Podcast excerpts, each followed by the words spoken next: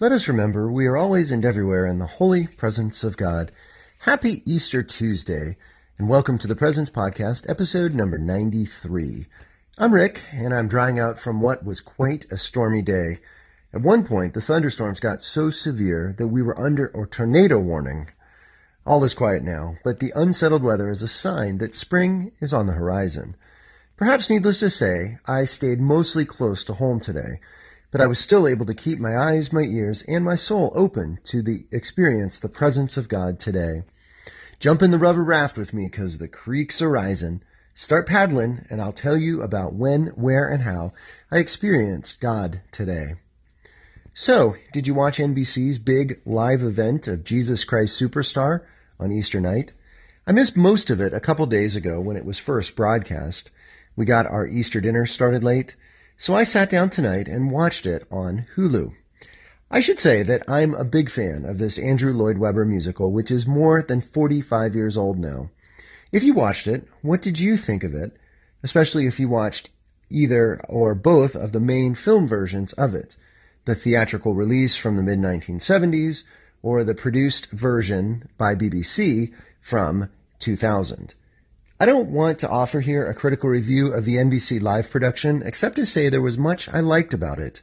The energy of the cast was top notch. I liked how the musicians and the audience were integrated into the action, and the camera work was stunning.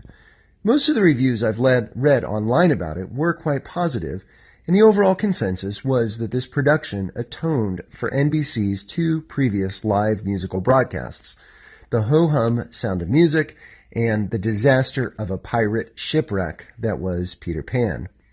I do want to highlight a point made in a review published in the Jesuit periodical America. I'll post a link to this article at my Facebook page for the podcast. The article by Rob Weinert Kendt, entitled Why Jesus Christ Superstar Was Live TV at Its Best, lists four noteworthy aspects of the production. Although I thought the actor who played Judas was far more engaging, he's the actor who played Aaron Burr in Hamilton after the original cast departed, it was the R&B star John Legend as Jesus who attracted the headlines. Judas, like in the NBC production, was a black actor in the mid 1970s film. But casting Jesus as a black man in this production this year was significant. Weinert Kendt comments on this, quote, Casting a black Jesus lent the familiar events of the Passion a stark new edge. While it is no longer radical for long haired hippies with electric guitars to reclaim the Jesus narrative, in 2018 it is a welcome statement to make a Bible story look like today's multiracial America. End quote. Seeing a black Jesus on national television live was one of the ways I experienced God's presence today. I also felt God's nearness when I found on my bookshelf black theologian James Cone's 1975 groundbreaking God of the Oppressed.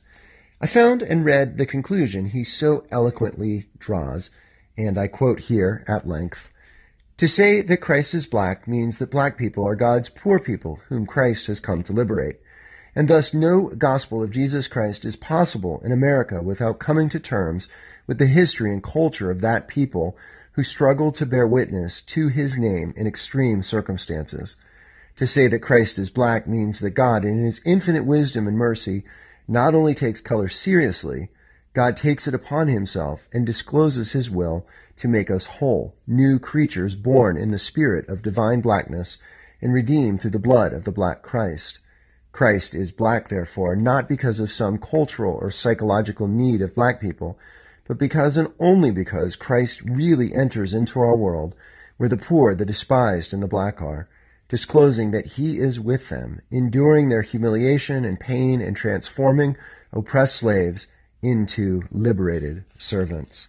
End quote. I felt God's presence also when my day began thinking about the most iconic and likely most important black American Christian leader, Reverend Martin Luther King, Today was the 50th anniversary of the eve of his assassination in Memphis. I listened to a few history podcasts which played his powerfully moving I May Not Get There With You sermon that he gave that night. But I also learned more about the sanitation workers strike, which brought Martin to Memphis in April 1968. I did not know that the strike happened because two black workers, who got paid almost nothing for their work picking up trash, were killed on the job in a terrible accident. The city refused to pay any compensation to the men's families, and it was from this injustice that the strike and the marches arose. And it was during those marches that many of the black striking workers carried signs reminding everyone of their inherent human dignity. The sign simply said, I am a man. It is tempting to say that it shows progress in our nation that on April 1st, 2018, a black man played Jesus on live television, while 50 years ago, on April 4th, 1968, the black American Moses was murdered as he stood on the balcony of the Lorraine Motel. Yet we see on a daily basis still that racism, white supremacy, and nativism still has influence in our nation from the White House on down. We've come a long way in 50 years, but we still have much work to do, especially after yet another young black, unarmed black man was gunned down by police, including multiple bullets in his back last week in Sacramento, California. But we don't do this work for justice alone, as the Black Christ and the Black Moses still inspire and guide us and remind us that we shall overcome. We shall overcome someday. Someday. How did you feel seeing a black Jesus on NBC in Jesus Christ Superstar? How did you feel hearing James Cone's words about a black Christ? How is God present in today's struggles for racial and economic justice? Thanks for listening. Blessings and peace.